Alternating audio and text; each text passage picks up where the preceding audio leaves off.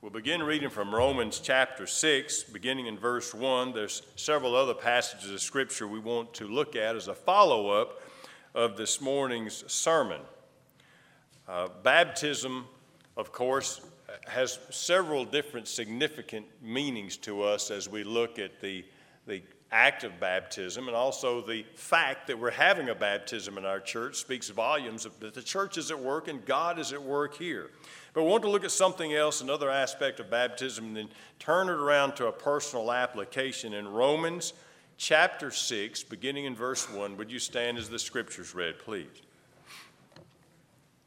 What shall we say then? Shall we continue in sin that grace may abound? Certainly not. How shall we who died to sin live any longer in it? Or do you not know that as many of us as were baptized into Christ were baptized into his death? Therefore, we were buried with him through baptism into death, just as Christ was raised from the, heaven, from the dead by the glory of the Father, even so we should walk in newness of life. For if we have been united together in the likeness of his death, certainly we shall also be in the likeness of his resurrection. Knowing this, that our old man was crucified with him, that the body of sin might be done away with, that we should no longer be slaves of sin. Let's pray together, please. Father, thank you for your word. We thank you for explaining things to us, things that we can take down to a personal level, and Father, live by day by day. We ask that you would help us as a church rejoice with each baptism and learn, Father, the significance of what we do here. In Jesus' name we pray. Amen. You may be seated. Baptism, of course, is mentioned here, and I alluded to that this morning. This is the passage of Scripture that we base this on as a visual illustration of the believer being regenerated, the believer being born again, a new creature, being brought up from the dead, from spiritual death, and brought up as a brand new creature. You know the passage of scripture in 2 Corinthians chapter 5 verse 17, therefore if any man be in Christ, he's a new creature. Old things are passed away, behold all things have become new. Baptism is a visual illustration of this passage of Scripture. If any man be in Christ, he's a brand new creature. We come up, of course, in Jesus Christ, and we're brand new. Now, this ordinance should remind us not only of our regeneration, but in verse 4 of this passage of Scripture in Romans chapter 6, he said, Even though we should walk in newness of life. Now, that word walk means, of course, our lifestyle, our behavior. Because we're a new creature, because we've been regenerated, because we uh, have a, a new life in Jesus Christ, the old man of sin is crucified, and we're raised up a brand new creature. He said, You need to walk in newness of life. This is exactly what baptism should remind us of every time we see one. Not just of what Jesus did, and not just what happened in the life of the candidate for baptism, but also it reminds us we are new creatures in Jesus. We have been born again, we have been regenerated, therefore, our lives should reflect that. If you turn to Colossians chapter 3, verse 1, Paul kind of develops this thought to a little bit more detail.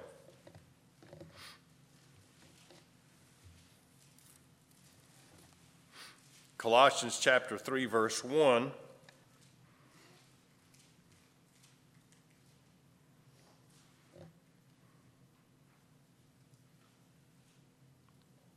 If you were raised with Christ, seek those things which are above, where Christ is sitting on the right hand of God. This word if here means since.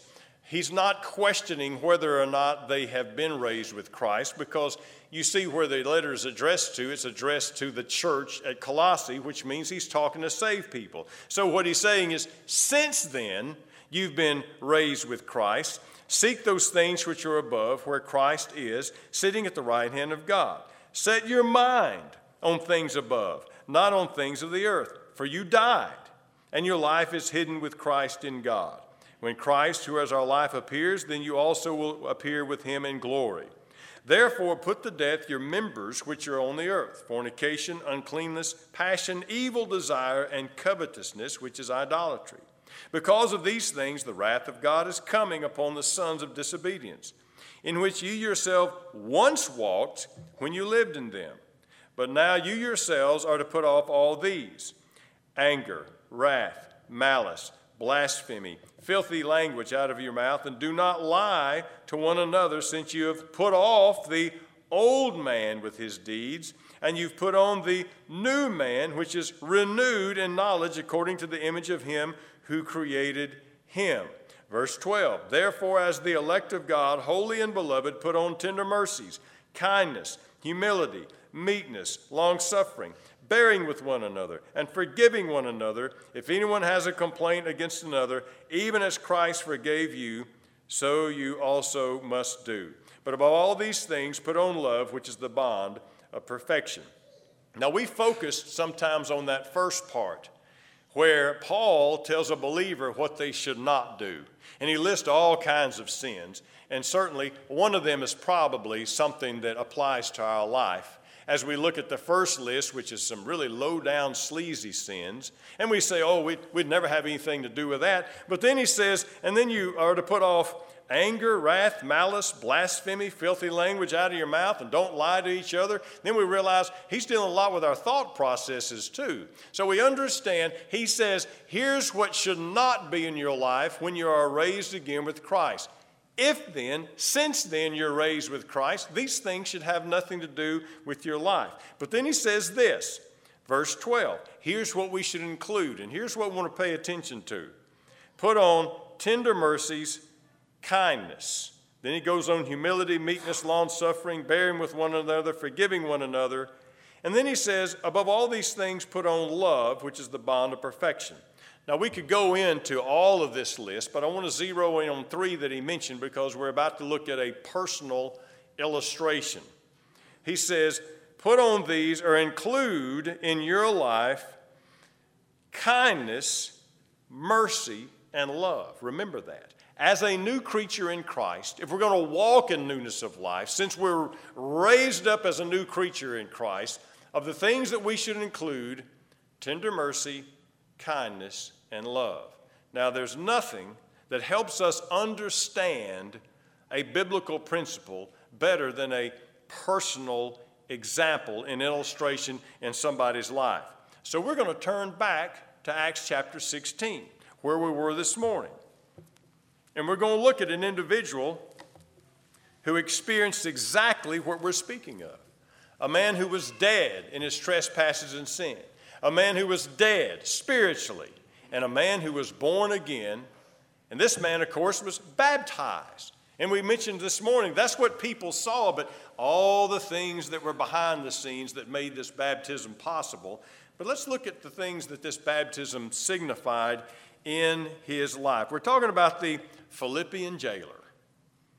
Now, as we talk about being a new creature, walking in newness of life, very few people in Scripture reflect the truth of this doctrine and this thought better than this guy. So we want to look back at what he was before Jesus. Back in chapter uh, 16, verse 23. When they had laid many stripes on them, that's Paul and Silas, they, they threw them into prison, commanding the jailer to keep him securely. Having received such a charge, he put them into the inner prison and fastened their feet in the stocks. I want to look at what was required. What was required of this man is that he just put them in jail and keep them secure. That's all that was required. But he went over and above what was required. It says he put them in the inner prison. The King James says that he thrust them in the inner prison. And then Barclay, a Greek scholar, says he flung them into the inner prison. And I think another English translation says he threw them into the inner prison. Now, the inner prison was literally under the jail, it was the basement of the jail. It was the inner prison under where everything else was. It was the most secure part of the prison. Now, you didn't have to throw them down the stairs to put them in jail, but he roughed them up a bit. He didn't have to do that. But All English translations and the Greek scholar agrees that this verb means he threw them into that lower prison. Something else he did that he didn't have to do. All that was required, he keep them secure. He was putting them in jail in the inner part of the prison. It says he put their feet in the stocks. Didn't have to do that. That was not required. All that was required is to put them into the jail. So he throws them into the inner prison and puts their feet in the stock. There was roughness and coarseness in his behavior that was not required for the job. He couldn't just say, Well, they, they asked me to do this, I'm just doing this. This is something he wanted to do. This is something he enjoyed doing. He took these guys and he handled them very roughly and stuck their feet in the stocks, and they had already received lashes on their backs. Uh, Robertson, a biblical scholar, another Greek scholar, as he reviewed uh, and researched all this, said these stocks did not have to be put on. It was more or less a, a discretion of the jailer. So we understand he made some decisions concerning how he was going to act and what he was going to do. And his behavior was over and above the level of coarseness and meanness and roughness that a jailer needed to, to uh, exercise. Well, what happened after he was saved? Well, look down in verse 33 and 34. And he, talking about the jailer, took them the same hour of the night and washed their stripes. And immediately he and all his family were baptized. Now, when he had brought them into his house, he set food before them, and he rejoiced, having believed in God with all his household. Now, He's just been saved. I mean, we're talking about moments after he was saved. Look at the change that he had made in his life. What was required of the jailer? All that was required of the jailer that he put these guys back in jail because he didn't want to lose all the prisoners. All the doors were open, the chains were loosened. All that was required of him is he would just put them back in prison and everything would be just like it was before. But what did he do? Well, he washed their stripes. Now, these were the same wounds on their backs that were on there when he threw them into the inner prison. And uh, one thing about the inner prison, they did not clean the inner prison. You were in there with all the filth and the squalor. You could smell Roman prisons from miles downwind. Now, their backs had been cut and the skin broken. They were bleeding, they were bruised, and he threw them into all that. He didn't care about it. He didn't care about infection, he didn't care about their wounds. What happened after he was saved? After he was saved, it says he took them and he washed all that filth out of their sores. He didn't have to do that, did he? He did over and above what was required. Then what happened? It says, and he set food before them and brought them into his home. They didn't spend the rest of the night in jail, they spent the rest of the night in his house. Did he have to do that? Absolutely not. In fact, the, the, the Roman authorities may have frowned on it. But what made the difference? Why did he go over and above what was required in dealing with Paul and Silas and washing their stripes, bringing them into a more comfortable place, and setting food before them. What made the difference between the man that threw them into the prison and a man that welcomed them into his own home? Jesus Christ made the difference. You see, that's a vivid illustration of what Paul was saying. Since we're raised with Christ, we should walk in newness of life. And just like this man went over and above, over the top, with the kindness and the mercy and the love that he showed to Paul and Silas, we should be over the top and do more than just required. That just like he was to the worst extreme, now he's to the extreme and over the top, doing more than anybody would expect him to do.